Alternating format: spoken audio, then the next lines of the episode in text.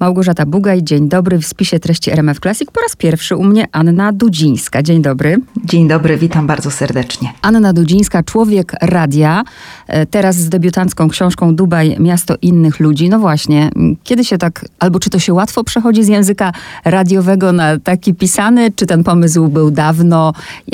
Jak do tego doszło, że mam tę książkę przed sobą? Oj, to jest bardzo trudne, przynajmniej dla mnie, bo pewnie każdy ma swoje jakieś tam doświadczenie, natomiast jedną z najwspanialszych recenzji, jaką usłyszałam po przeczytaniu Dubaj, miasto innych ludzi, to była właśnie recenzja, która mówiła, tam jakby słychać różne dźwięki. I to już na etapie jakichś pojedynczych rozdziałów się działo. I o tyle mnie to zaskoczyło, że ja tego nie zrobiłam zupełnie celowo. Ale oznacza to chyba, że człowiek radia, tak jak pani, ma tak otwarte uszy, że słyszy więcej i w związku z tym, że słyszy więcej, to dzięki temu więcej też potrafi zapisać. Dubaj, miasto innych ludzi. Bardzo interesująca książka, aczkolwiek dla mnie pewnie, podejrzewam, że tak, inaczej ją czytają ci, którzy być może byli w Dubaju. Ja nigdy w Dubaju nie byłam. Pierwsze pytanie jest takie właśnie, dla kogo to jest książka? Dla mnie ten Dubaj w mojej głowie, bo to był tylko taki Dubaj widziany gdzieś tam w internecie, na Instagramie, znajomi, którzy wyjechali, którzy pokazują, że tam jest po prostu wszystko. Chcesz mieć górę, masz górę pod dachem, prawda? Chcesz zjechać na nartach, jedziesz. I o Dubaju myślałam w takim kontekście właśnie luksusu. Pokazała mi pani troszkę inny obraz i ciekawa jestem, jaki był taki klucz i taki zamysł, dla kogo finalnie będzie ta książka. Dla tych, którzy byli, dla tych, którzy się wybierają, czy to nie miało znaczenia? To miało znaczenie o tyle, że ja uważam, że idę właśnie taką trzecią drogą, bo jakby są dwie opowieści, przynajmniej w mojej, przed wyjazdem do Dubaju były dwie opowieści o tym miejscu i o Dubaju i w ogóle o Zjednoczonych Emiratach Arabskich. A wszystkie opowieści, które idą tak bardzo skrajnie w jedną albo w drugą stronę, zawsze należy być wobec nich podejrzliwym. Ja chyba też byłam, a poza tym mieszkałam tam przez 4 lata, więc mogłam podpatrywać do woli. I to było tak. Dla mnie właśnie dokładnie tak było. Dubaj, najbrzydsze, bo najdłuższe, najszersze, najbardziej złote góry rzeczywiście i stoki narciarskie.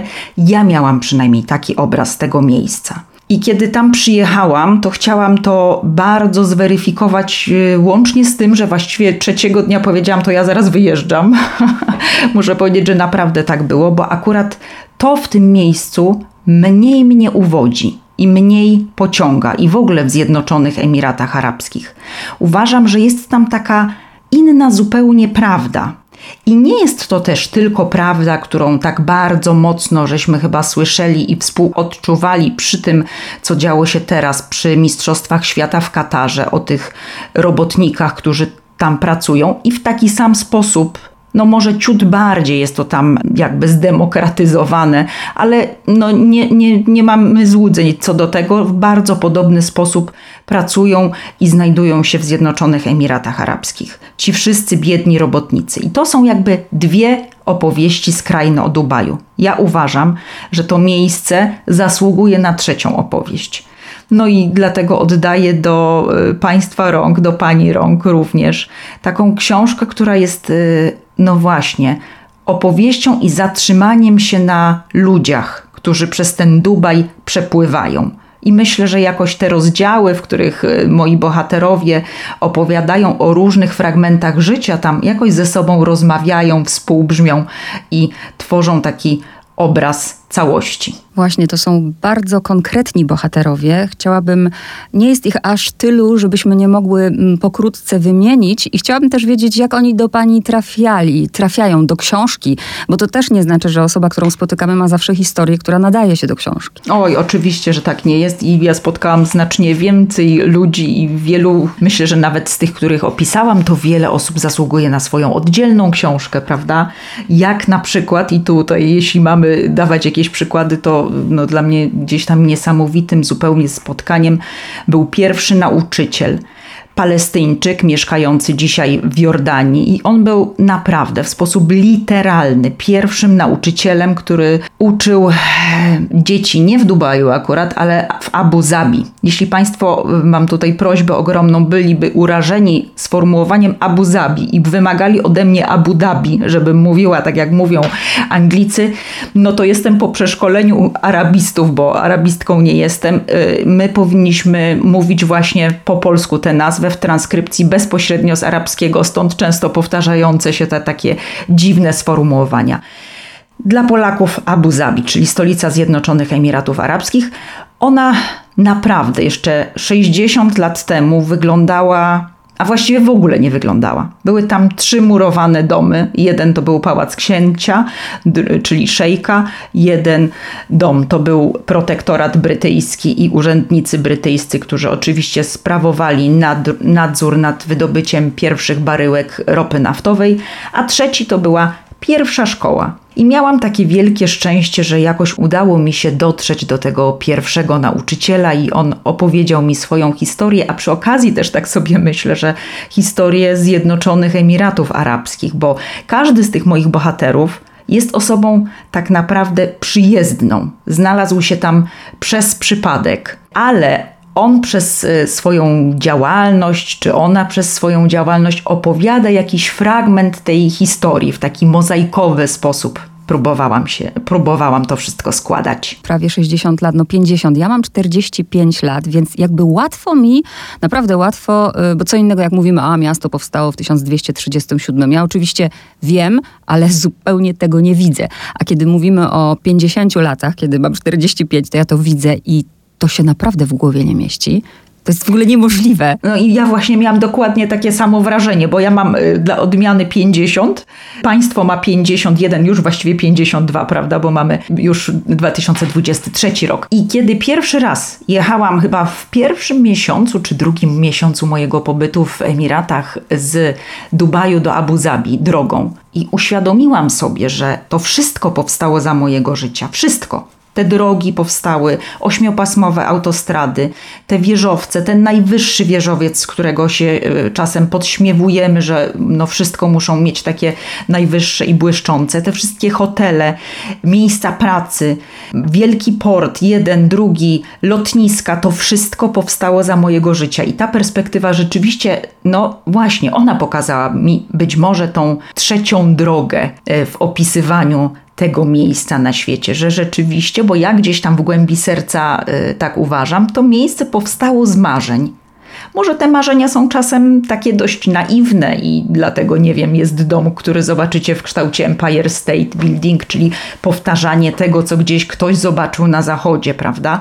Ale jednak w jakiś sposób z marzeń. Ja chcę w to głęboko wierzyć. To jest niezwykle trudne. Jak właśnie czytałam tę książkę, to stwierdziłam, że bardzo otwarty umysł jednak trzeba mieć, żeby sobie to naprawdę umieć uświadomić, że to jest zaledwie 50 lat i że mamy taki skok i zadałam sobie pytanie, czy to dobrze, czy to źle, ale w sumie chyba nie ma odpowiedzi na to pytanie. No właśnie, to jest bardzo ważne, co pani mówi teraz, bo to jest tak, no człowiek z Europy, człowiek ze Stanów, kiedy przykłada swoją miarkę do życia gdzie indziej, poza Europą, zawsze jest skażony tą właśnie, ja mam rację. Bo ja na to inaczej patrzę, ale my mamy uniwersytet w Krakowie, prawda, który ma tyle lat, a oni nie mieli tego, no tam w ogóle nikt się nie uczył. Nie dosyć, że poznałam pierwszego nauczyciela, to poznałam pierwszego malarza. Jest taki bohater śląskiej wspaniałej książki, nazywa się Holonek, on mówi, Janosza oczywiście, i on mówi, z niczego nie ma nic. Naprawdę z niczego nie ma nic. Ci ludzie 2 pokolenia wstecz mieszkali na pustyni i byli Beduinami. Ja w jakiś sposób mam jednak podziw dla kogoś, kto potrafił w ciągu tak krótkiego czasu tyle osiągnąć. Oczywiście, czy to się nie obywa kosztem ogromnym ludzi z Filipin, ze Sri Lanki, z Indii, z Bangladeszu, którzy tam pracują? Oczywiście, że tak. I teraz możemy się zastanowić i pewnie ci bohaterowie, oni też są u mnie w książce przedstawiani, prawda? I możemy pójść tym tropem. Dlatego to wszystko naprawdę nie jest jednoznaczne i kiedy pani tak mówi, że to świetnie nie mieć takiej kalki w głowie przyjeżdżając gdzieś Ja uważam, że tak powinniśmy wszędzie gdzieś bywać, żeby tej kalki w głowie nie mieć. Może dlatego, że kończyłam akurat kulturoznawstwo.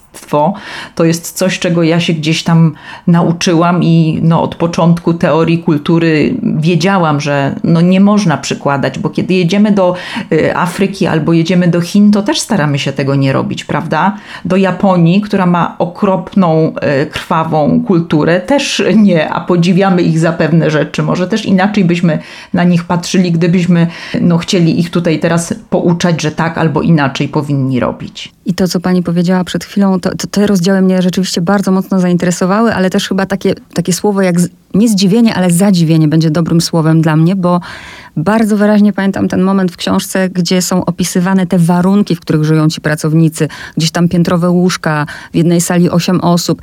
I oni mają uśmiech na twarzy. I oni są szczęśliwi, że oni w ogóle mają taką możliwość, żeby pracować, poświęcając się dla bliskich, wysyłając im te pieniądze. Ktoś by pomyślał, że takie życie jest nic nie warte. Oni czują się jak wygrani, prawda? Że mają w ogóle taką możliwość. Niestety to jest bardzo bolesne, ale dokładnie tak jest. I teraz znowuż musimy zdjąć z swoich oczu te nasze europejskie okulary, w ogóle zdjąć myślenie i znaleźć się na chwilę w małej pakistańskiej wiosce, gdzieś w Bangladeszu albo w Indiach, w jakimś biednym domostwie w stanie Kerala i zastanowić się, co oni mają tam. I jak to się teraz może przełożyć na przyszłość ich rodziny, kiedy oni tej przyszłości nie widzą.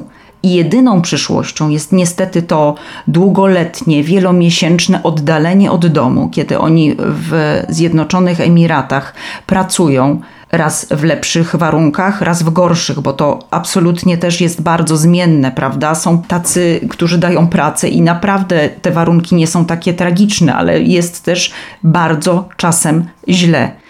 I to, że miałam w jakiś sposób przywilej. Ja uważam, że tutaj taki właśnie dziennikarski, być może gdybym była tylko reporterką piszącą, ale ja jednak byłam akredytowanym dziennikarzem, który mógł z tym mikrofonem w różne miejsca wchodzić i ponagrywać, podglądać i słuchać ludzi z taką wielką otwartością. To też po prostu wywołało i u mnie wielkie zdziwienie, bo kiedy ja zaczynam rozmawiać z 1., 2., 10. osobą i oni mi mówią, że my tutaj pracujemy, żeby warunki naszych dzieci były w którymś momencie odmienione, albo żeby, uwaga, nasze dzieci przyjechały do Dubaju, ale pracowały już na wyższych stanowiskach. Też jest takie marzenie, prawda? Wielopiętrowość i złożoność tej sytuacji jest przerażająca, ale wtedy właśnie człowiek tworzy sobie taki obraz, który niestety doprowadza nas do smutnej refleksji dotyczącej stanu świata w ogóle, prawda? Jak ten nasz świat wygląda i że trzeba wtedy włożyć zupełnie inne okulary, nie europejskocentryczne, tylko po prostu stanąć właśnie w tej biednej wiosce w Kerli i zobaczyć, jakie tam są warunki i że warto zrobić wszystko, żeby z tamtego miejsca się wyrywać. Tak, i pośrednio ta książka, ona być może nawet nie miała pani w założeniu takiej funkcji, a stała się, ja miałam tak przy jej czytaniu, że kiedy nam się wydaje bardzo często i ciągle, w ogóle Polacy uwielbiamy narzekać, a to, co się teraz dzieje, to już jest jakby okazją, żeby narzekać, to przy czytaniu tej książki można naprawdę poczuć wdzięczność i poczuć się wybrańcem, że mieszkamy w Polsce. Och tak, to jest pierwsza myśl, która musi gdzieś tam przyjść do głowy, ale to jest chyba też myśl, jeśli ktoś pojedzie nawet do jakichś super, pięknych ośrodków na rajskich wyspach i zechce na chwilę uchylić drzwi swojego hotelu i wyjść trochę gdzieś tam, przechodząc się między ludźmi i chwilę z nimi porozmawiać, to jest też ten moment, że możemy mieć podobne wrażenie w wielu innych miejscach świata, prawda?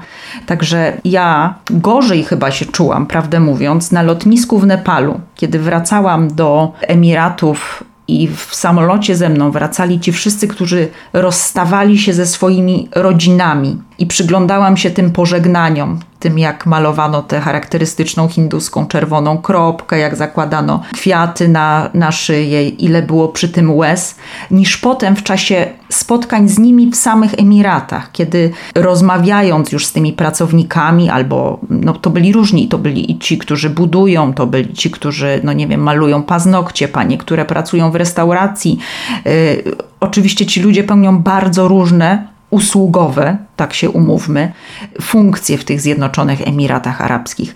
Ale ta sytuacja w tym Nepalu była dla mnie emocjonalnie znacznie trudniejsza niż rozmowa z nimi, kiedy oni byli tacy sfokusowani, wiedzieli, że mają pracować, wiedzieli, że wysyłają te pieniądze do siebie i dzięki temu utrzymują, no czasem się i zdarza, prawda, że pół ulicy, ale na pewno swoją rodzinę, a do tego dają jeszcze pieniądze, które pozwalają im wysłać dzieci do szkoły. Zaintrygował mnie bardzo Wojtek, jeden z bohaterów pani książki, lekarz, który całe swoje życie przepracował w klinice kardiochirurgii w Katowicach, wyjechał do Dubaju. Tam jest pokazana też ta zależność, bo tam ludzie jadą po pieniądze i pokazane jest to, jak wydawałoby się, że dobrze mu się tam żyje, że przecież w tej Polsce jest tyle tysięcy operacji miesięcznie, a tam no, można powiedzieć, że nie ma co robić, żyje wygodnie, a jednak zdecydował się wrócić. Rozmawiałam z doktorem Wojtkiem parę dni temu. To jest w ogóle bardzo ciekawa postać, może nawet nie chciałam do końca, no czasem to tak jest, że my reporterzy, albo może inaczej powinnam powiedzieć, ja nie wszystkie swoje wiadomości, gdy wiem, że kogoś mogę troszeczkę dotknąć, to jednak ważę, co powinnam napisać, co nie. Otóż doktor Wojtek, kiedy go spotkałam, wydawał mi się postacią taką bardzo konserwatywną w myśleniu. I obserwowałam przez wiele miesięcy naszych spotkań tam jego ogromne otwarcie się też na tę inność. Na to, że w szpitalu ma nagle personel medyczny, czyli i pielęgniarki, i sanitariuszki, i lekarzy z 50 różnych krajów świata, wychowanych w 50 kulturach medycznych, możemy sobie wyobrazić, że jednak inna jest medycyna troszeczkę w Indiach. I ja nie mówię tutaj o tradycyjnej ajurwedzie, ale mówię o tej takiej akademickiej medycynie. I inaczej wygląda operacja kardiochirurgiczna, przede wszystkim na przykład jest dłuższa, przeprowadzana przez egipskiego kardiochirurga niż przez jakiegoś europejskiego szybko działającego kardiochirurga, tak, lekarza. Jak on się na to wszystko otwierał, z jakim on wielkim szacunkiem słuchał tych ludzi i nie podchodził do nich, co znowuż jest tu bardzo ważne i troszeczkę nawiązuje do tego, co mówiłyśmy wcześniej. Ja jestem z Europy, ukończyłem świetne uniwersytety, robiłem to i tyle mam za sobą operację, ja wiem lepiej. On właśnie tak nie podchodził. To jest bardzo taki ciekawy, zmieniający myślenie punkt widzenia, że człowiek się powoli jakby otwiera na to inne, a to inne okazuje się często, chociażby się wydawało, że jest gorsze, a potem się okazuje, że nie jest gorsze. I tutaj taka wzruszająca scena, którą Wojtek zawsze opisuje, to jest taki moment, że on pracował akurat w Szardży, to nawet nie jest Dubaj, to nie jest Abu Dhabi właśnie, tylko to jest taki bardzo konserwatywny emirat i bardzo konserwatywny szpital. Tam, kiedy ktoś z arabskiej rodziny ląduje w tym szpitalu, to przychodzi przy nim czuwać cała rodzina.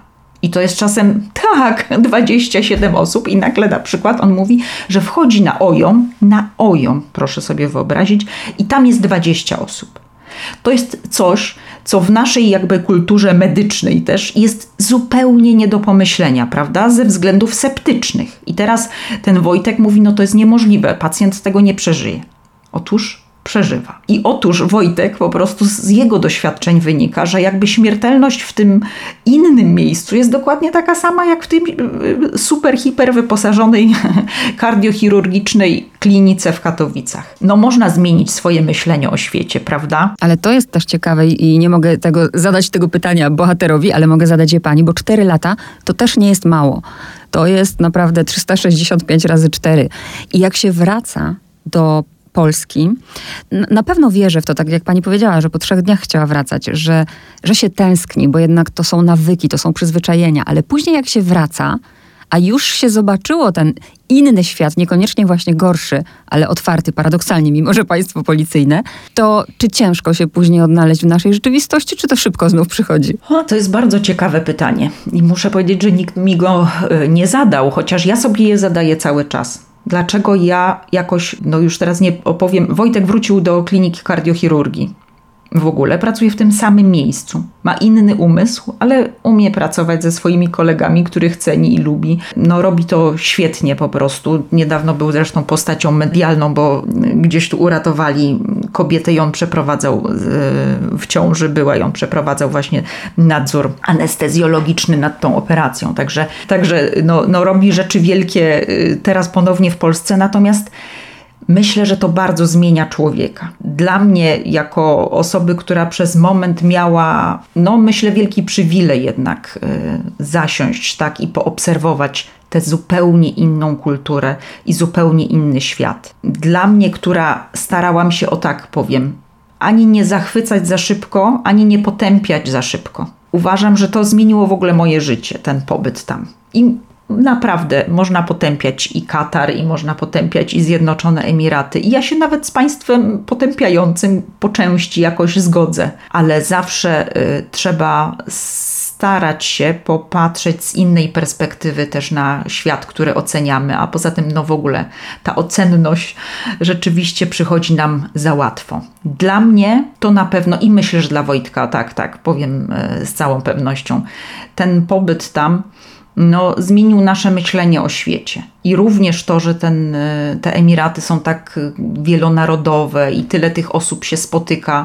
Tam pewnie osoby, które kiedyś były w Dubaju, to same mogą potwierdzić, że tam tak pozornie to naprawdę najtrudniej to Emiratczyka spotkać. A już najtrudniej z Emiratczykiem bądź Emiratką porozmawiać, bo oni wcale nie chcą też tego kontaktu tak do końca.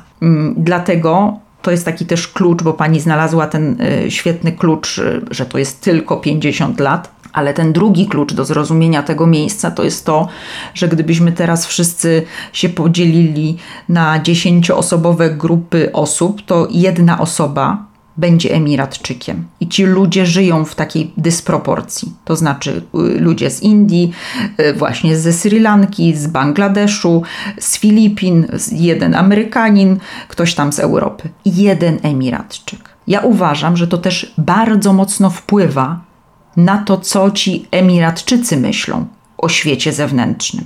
Że dla nich ten postęp, że to wszystko się tak bardzo szybko stało, że zanim oni zaczęli chodzić, to już pobiegli, że już powstały te najwyższe, najdłuższe, najszersze budynki, a tak naprawdę nie było uniwersytetu, więc robili je rękoma, nie wiem, i budowniczych, ale też inżynierów z Europy czy ze Stanów Zjednoczonych, prawda? To też zmieniło głowy tych ludzi.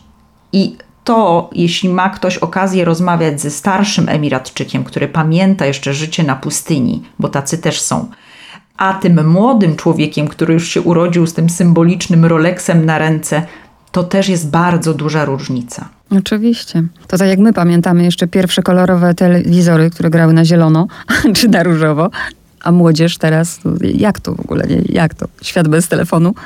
I też to jest takie trudne do wyobrażenia. Tak, a tam to jest jeszcze wszystko zwielokrotnione, prawda? Bo oni naprawdę, przecież ich dziadkowie opowiadają o tym, jak siadali przy ognisku i to był jedyny sposób komunikacji. Oni przecież nie mieli w sposób dosłowny książki, prawda? Jednak porównanie tego dla nas jest to ogromny bieg ku przyszłości i wielka zmiana. A dla nich to, ja uważam, że to jeszcze bardziej musiało zmienić wszystko to, w jaki sposób oni świat pojmują i w jaki sposób o świecie myślą. Do mnie też trafiło to porównanie. Tak sobie naprawdę to poczułam, jak pani mówiła o tych grupach, że podzielmy się na grupy i tylko 1 na 10 będzie Emiratczykiem. To gdybym w grupie 10-osobowej była jedną Polką, to poczułabym się pewnie bardzo samotna. W swoim własnym kraju, prawda? Bo to też jest tutaj ważne. Tam, kiedy starsza pani Emiratka, nie znająca angielskiego, bo tak już jednak każdy raczej zna, idzie do Ikei, żeby kupić firanki, musi to zrobić po angielsku. Wyobraźmy sobie, że to by miało takie coś się zdarzyć. W naszym kraju wiemy, jak jest, więc nigdy by się nie zdarzyło, prawda? Bo to byłoby niemożliwe do przyjęcia. Dlatego też jest na pewno w nich taka chęć pielęgnowania tych własnych zwyczajów. Wiadomo, przyklejenia do religii, to jest rzecz, której myślę, że akurat słuchaczom RMF Classic nie muszę tutaj jakoś tłumaczyć, że jak ktoś jest muzułmaninem, to jednak ma zupełnie inne postrzeganie tego świata, prawda? Więc po prostu według mnie to bardzo też zmienia ich myślenie o świecie i też rzadko jakby o tym myślimy, bo wiadomo, że łatwiej nam jest mówić i należy to zdecydowanie podkreślać, że no nie wiem, szejk Dubaju zaaresztował swoją córkę i trzyma ją w domu. To oczywiście są rzeczy, które należy i punktować, i głośno o tym mówić, a nawet krzyczeć, i o ograniczaniu praw kobiet. To są wszystko bardzo ważne rzeczy, ale to działa w dwie strony, no bo to jest jeden szejk, który trzyma tę córkę, tak? Ale są też naprawdę no, tysiące ludzi, którzy tego nie robią, którzy bardzo szanują swoje matki, swoje żony, ale oni mają inne znowuż problemy i tego punktu widzenia bardzo rzadko poszukujemy, prawda? Bo nam się bardzo łatwo właśnie ocenia, no tam jest tak i tak, my wiemy lepiej. Bardzo mi się jeden z podtytułów, zapamiętałam go, spodobał, bo on jakby dla mnie też określa całą tę książkę. To są te zadziwienia. Tam jest taki podtytuł, żeby się otworzyć, trzeba się zamknąć. Ja tak właśnie teraz po przeczytaniu tej książki myślę o Dubaju, że z jednej strony przed przeczytaniem tej książki myślałam w bardzo zamknięty sposób jednak o tym wszystkim, a po przeczytaniu stwierdziłam, jak ja jestem zamknięta i jak ja mało wiem, że rzeczywiście, żeby się w ogóle otworzyć na świat, to, o czym mówiłyśmy, to chyba, no, jak już nie do Dubaju, to trzeba przeczytać tę książkę. Tak, do tego bardzo oczywiście namawiam i zachęcam, natomiast, bo to jest rzeczywiście takie spotkanie, no nawet nie tylko z Dubajem, prawda, bo oczywiście to w ogóle Dubaj jest tylko taki tytułowy, ale przecież mówi to o całym tym kraju, który się składa z 7 Emiratów, a jego Dubaj, no Dubaj to też jest zresztą takie przedziwne, no to jest tylko taki symbol Zjednoczonych Emiratów Arabskich, do tego stopnia nieuprawniony, że nawet ta stolica, czyli Abu Dhabi, ma z tym problem, bo no, czasami podpisuje się w różnych miejscach Zjednoczonych Emiratów, że stolica Zjednoczonych Emiratów Arabskich, Abu Dhabi w lewo na przykład, 300 kilometrów. No, trzeba to opisać dokładnie, bo nie wszyscy będą wiedzieli, że to stolica, prawda? Myślę troszeczkę, że to jest tak, jak pojedziemy w każdy region świata, którego no, nie do końca jesteśmy w stanie pojąć i ogarnąć z zewnątrz. Kiedy tam jesteśmy przez jakiś czas, kiedy posłuchamy ludzi, kiedy spojrzymy na to inaczej, a nie tylko, nie wiem, przez fasadę Netflixowej serii czy tam filmów reklamowych o Zjednoczonych Emiratach Arabskich, no to wszędzie doznajemy takich olśnień, zadziwień, prawda? Tylko jakoś tak mi się wydaje, że, ale może to też jest znowuż tutaj moje zamknięcie, prawda? Że ja na przykład więcej osób spotykam, którzy są w stanie zrozumieć i zaakceptować, nie wiem, jakieś zło czy ubóstwo, nie wiem, w Chinach czy w Indiach, bo my od dawna wiemy, że tam tak jest. Prawda? I wiadomo, że do Indii jeżdżą ludzie, którzy albo kochają ten kraj, albo go nienawidzą i nie są w stanie tam żyć, no bo człowiek leży na ulicy, prawda? I to jakby widać. Tutaj żaden człowiek nie leży na ulicy, widać bogactwo, w którym lubimy się czasem popławić, tak? Powiedzmy sobie, że te jednak no, palmy na tych bardzo czystych ulicach i bezpieczeństwo to jest fajna rzecz, ale jednocześnie potępiamy to w sposób taki no po prostu bezgraniczny. Spróbujmy po prostu zrozumieć, tak jak próbujemy czasem rozumieć te Indie czy Chiny. Zadziwienie kolejne to, że i też jestem ciekawa, czy to dla pani było takie zaskakujące. Polak, Tomasz, ten, który buduje ten najwyższy budynek, za chwilę Polka, ta, która tłumaczy bajki na arabski. I to są Polacy, a biorą udział w takich no, historycznych, można powiedzieć, rzeczach. I się zastanawiam, czy to przypadek, czy nie ma przypadków, że akurat tych Polaków tam tak dużo i że biorą udział w takich ważnych rzeczach. To jest właśnie, to rzeczywiście było moje zadziwienie wielkie, skoro mówimy o zadziwieniach. Bo ja przecież, mnie było obojętnie, czy ja rozmawiam z Polakiem, z Francuzką, czy z Niemcami. Tak naprawdę. Mnie chodziło o to, czy z człowiekiem z Indii, który coś tam buduje i tworzy. Mnie chodziło tak naprawdę o to, żeby pokazać fragmenty życia w tym Dubaju, nawet tak na roboczo i brzydko nazywając. Architekturę, medycynę, biznes. Dokładnie taka była droga. To był ten klucz. Żeby pokazać te ważne dla mnie, albo na przykład religię. Prawda? I nagle się okazało, że jak szukałam człowieka, bo uważałam, że absolutnie tę dziedzinę, którą chcę pokazać, to muszę pokazać przez człowieka. To jest dla mnie najważniejsze i zawsze najistotniejsze jako dla reporterki. I to i w radiu się sprawdza i myślę, że jakoś w książce sprawiło. Więc jak szukałam tego człowieka, to się okazywało, że tu Polak, tu Polka, tu Polak. To rzeczywiście niesamowite, no bo mamy polskiego księdza, który ma jakąś historię kompletnie z kosmosu, prawda, bo jest kapelanem armii francuskiej, był na w ogóle wszystkich wojnach współczesnych świata, można powiedzieć, za tą armią francuską się ciągnąc, i w końcu już na progu swojej kariery, już kiedy idzie na emeryturę, to ląduje w Zjednoczonych Emiratach Arabskich, wracając do swojej arabskości w jakiś sposób, bo został wyświęcony w Maroku. No więc po prostu wszystko razem to jest jakiś naprawdę kosmos. Mamy człowieka, który budował Burj Khalifa z Polski, architekta z Gdyni, no a potem jeszcze zresztą Louvre też, no i mamy rzeczywiście moją ukochaną bohaterkę Iwonę Taidę Drust, która jako pierwsza, nieważne czy teraz Polka, czy ktokolwiek, spisywała, no właśnie, te opowiadane przy ogniskach przez Emiratki, Arabki swoim dzieciom bajki. I spisywała je w ten sposób, że pisała je tłumacząc, ktoś tłumaczył na angielski ten arabski, ona te bajki pisała po polsku, po czym z polskiego zostały przetłumaczone dopiero na arabski i są sprzedawane tam we wszystkich księgarniach. Nie żeby tych księgarni było tak dużo, o nie, ale we wszystkich ważnych miejscach te książki, Polki właśnie, są. To są jakieś takie olśnienia, prawda, które gdzieś tam mnie spotkały. Skoro już padł, raczej został wymieniony, bo to też jest chociaż dwa zdania, niezwykłe, ojciec Padre, i to na przykład, że w niedzielę wielkanocną jest 25 mszy. I to pytanie, możesz sobie wyobrazić taki kościół w Europie? Rzeczywiście. No, w Dubaju dokładnie znajduje się parafia, o której mówi się i oficjalnie tak mówią jej księża, proboszcz i tak czczą to miejsce, jest największą parafią na świecie. Muszę powiedzieć, jako reporterka, która oddaje sprawiedliwość, że oczywiście tych kościołów tam nie jest 100, więc pewnie dlatego jest ona wielką parafią, bo wszyscy ci pracownicy z Filipin, Indii, którzy są wyznania katolickiego, to właśnie w tej parafii znajdują jakby swój taki dom. W Dubaju są dwa kościoły. W sumie w Zjednoczonych Emiratach jest ich 10, kościoły katolickie. To jest też coś, co nam troszkę zakłóca się w ogóle z naszym wyobrażeniem o tym świecie, prawda? Bo myślimy, no jak to? Przecież w Arabii Saudyjskiej to jest sąsiedni kraj, nie można iść do kościoła i to jest właściwie ścigane, albo do niedawna jeszcze było, a tutaj się okazuje, no otóż tak, no można chodzić na mszy. Można chodzić na msze i można tych mszy wysłuchać w języku arabskim, prawda? Bo są na przykład katolicy z Libanu, którzy przyjeżdżają i mają swoją godzinę.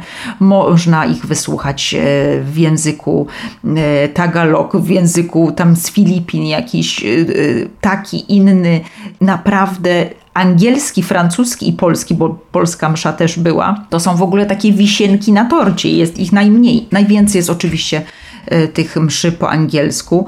I kiedy są święta, to te kościoły stają się, myślę, takim symbolicznym miejscem, w którym wszyscy przyjezdni i imigranci i ekspaci łączą się ze swoimi rodzinami oddalonymi często o wiele set kilometrów, prawda? Bo oni pewnie w tych samych dniach, prawie że w tych samych godzinach uczestniczą w mszach świętych w innych miejscach świata. I to jest coś takiego pięknego, bo dla wielu z nich ten kościół jest takim symbolem domu, symbolem tego, co zostawili, za czym tęsknią, a jednocześnie tworzą takie lokalne wspólnoty tutaj. Zresztą ja mówię teraz o kościele katolickim. Tam są nie tylko kościoły katolickie, jest kościół Sikhów, jest kościół grekokatolicki.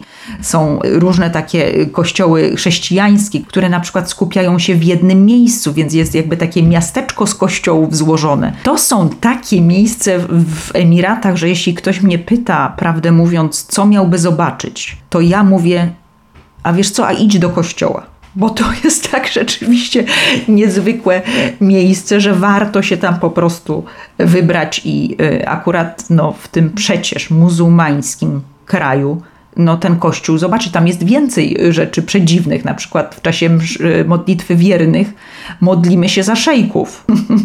Mnóstwo wątków, których nie dotknę, bo ta rozmowa by musiała trwać bardzo długo, bo przecież w ogóle nie porozmawiałyśmy też o pustyni, o Szarlotcie i o wielbłądzie. To już zostawiam czytelnikom tej książki, ale jeszcze zaczyna pani tę książkę miałam takie skojarzenie, od bardzo fajnego zdania, że piasek potrafi zamieszać w głowie. Od razu mi się to skojarzyło z pieniędzmi, prawda? Mówi się, że pieniądze potrafią zamieszać w głowie, a Dubaj to pieniądze, po to tam ludzie jadą. A wracając właśnie do tego piasku, że on potrafi zamieszać w głowie, to na koniec chcę zapytać właśnie, jak pani zamieszał w głowie ten tamtejszy piasek? Ta tęsknota za pustynią i to, że ona już zawsze we mnie gdzieś tam będzie. Tak jak ja uważam, że wielu starszych Emiratczyków ma trochę ten piasek i pustynię w krwioobiegu, no to jest takie jedno zamieszanie, myślę. Myślę też, że no, to miejsce tam bardzo dużo zmieniło rzeczywiście, jak powiedziałam o sobie i o doktorze Wojtku, czy o doktorze Wojtku i o sobie w takiej kolejności. My inaczej patrzymy na świat i ja myślę, że ja też stałam się taka odważniejsza. Nie jestem pewna, czy to jest z powodu pustyni, czy z tego, że w ogóle człowiek znalazł się przez dłuższy czas poza tą swoją strefą komfortu, prawda? My mówimy, no warto coś zmienić, mamy początek roku, warto coś zmienić. Ja nie jestem zwolenniczką takich wielkich haseł, bo każdy robi to, co akurat na jakimś etapie swojego życia uważa za stosowne, ale dla mnie to rzeczywiście było coś bardzo ważnego. Ale też zamieszał w taki sposób, że ja być może jeszcze bardziej, powiedziała pani, że łączymy się z Katowicami, bo ja rzeczywiście jestem z Katowic, ze Śląska i bardzo doceniam też, albo jeszcze bardziej, bo zawsze doceniałam tę swoją małą ojczyznę. I to jest dla mnie bardzo ważne miejsce, więc kiedy pani mnie pyta, czy ja tutaj umiałam wrócić, to być może po tym pustynnym zamieszaniu właśnie to wracanie do tej małej ojczyzny było dla mnie najważniejsze. Natomiast czy on potrafi w negatywny sposób zamieszać w głowie? Bardzo. Czy potrafi zamieszać w taki sposób, że ludzie uciekają celowo na przykład z Emiratów, żeby nie zepsuły się dzieci, w sensie dosłownym, w znaczeniu takim, że się tak łatwo przyzwyczajają do pewnego rodzaju luksusu, tego, że no, pewne usługi są tańsze niż gdzie indziej, że one są bardzo łatwo dostępne? Tak, tak się dzieje. No i niestety muszę też powiedzieć bardzo otwarcie, że widziałam wielu Europejczyków i Amerykanów, którzy przyzwyczajają się do tego zamieszania, do tego, że zarabia się naprawdę większe jednak pieniądze, że człowiek może, nie wiem, w każdym miesiącu sobie pozwolić i wyjechać gdzieś za granicę na taką wycieczkę, na inną, że to jest takie proste, tak jak taki pstryk po prostu, na wyciągnięcie ręki. Troszkę jest to sztuczny świat w związku z tym. Tak nie jest na świecie, bo właśnie świat to są też te Indie i osoby, które czasem nie mogą tamtejszej biedy znieść. Gdyby się było tylko w Emiratach, to można byłoby pomyśleć, że to jest cały świat, bo cały świat tam przyjeżdża, tak? Bo tam są ludzie z tylu narodowości. No ale tak nie jest i dlatego warto stamtąd wracać. Jak właśnie pani powiedziała o tym, że najważniejszy był ten powrót do małej ojczyzny, to pomyślałam właśnie a propos tego podrozdziału, sparafrazować to można, że trzeba wyjechać, żeby móc wrócić, nie? Na takiej zasadzie, że dopiero jak wyjedziemy i zobaczymy świat, to docenimy to, co jest wokół. Tak, to jest chyba takie najważniejsze. Kazimierz Kutz zawsze mówił o Śląsku w taki sposób, że żeby dobrze go opisywać i docenić to miejsce, które no przecież, no wiadomo, no, czasem są tutaj takie dzielnice, że aż człowiek by chciał zakryć oczy i naprawdę dość mocno odbiegają one od willowych dzielnic w Dubaju. To jednak no jakby docenienie historii tego miejsca i jakby ludzi, którzy tu mieszkają i takiego jakiegoś genus loci, który tutaj jest, no to jest coś niezwykłego. Natomiast ja uważam, że no właśnie w tych Emiratach, jeśli dobrze się poszuka, jeśli dobrze się będzie patrzyło, a nie tylko na drinki pod palemką, to tam też można znaleźć takie niezwykłe miejsca i tym miejscem jest dla mnie pustynia, z całą pewnością. Nie jest to pustynia, która jest prezentowana tylko w czasie takiej szybkiej wycieczki, że tam wszyscy jedą na tę samą wydmę, robią zdjęcia tego tak samo wyglądającego zachodu słońca i jedzą potem w jakimś obozie turystycznym potrawę, ale jeśli się no troszkę chce, trochę wyjedzie poza no ten taki standard turystyczny, to tam naprawdę można znaleźć takiego genialnego arabskiego ducha i to jest coś, co można oglądać i podziwiać i patrzeć na to i wąchać, bo to wspaniale wszystko pachnie i ma jakieś niezwykłe kolory i to słońce, które jest cały czas. To ja zakończę tak, że nawet jeśli nie macie, słuchajcie, teraz na wyciągnięcie ręki Dubaju, to macie na wyciągnięcie ręki Dubaj, miasto innych ludzi, książka Anny Dudzińskiej i od tego warto zacząć. Bardzo dziękuję za rozmowę. Ja też bardzo dziękuję.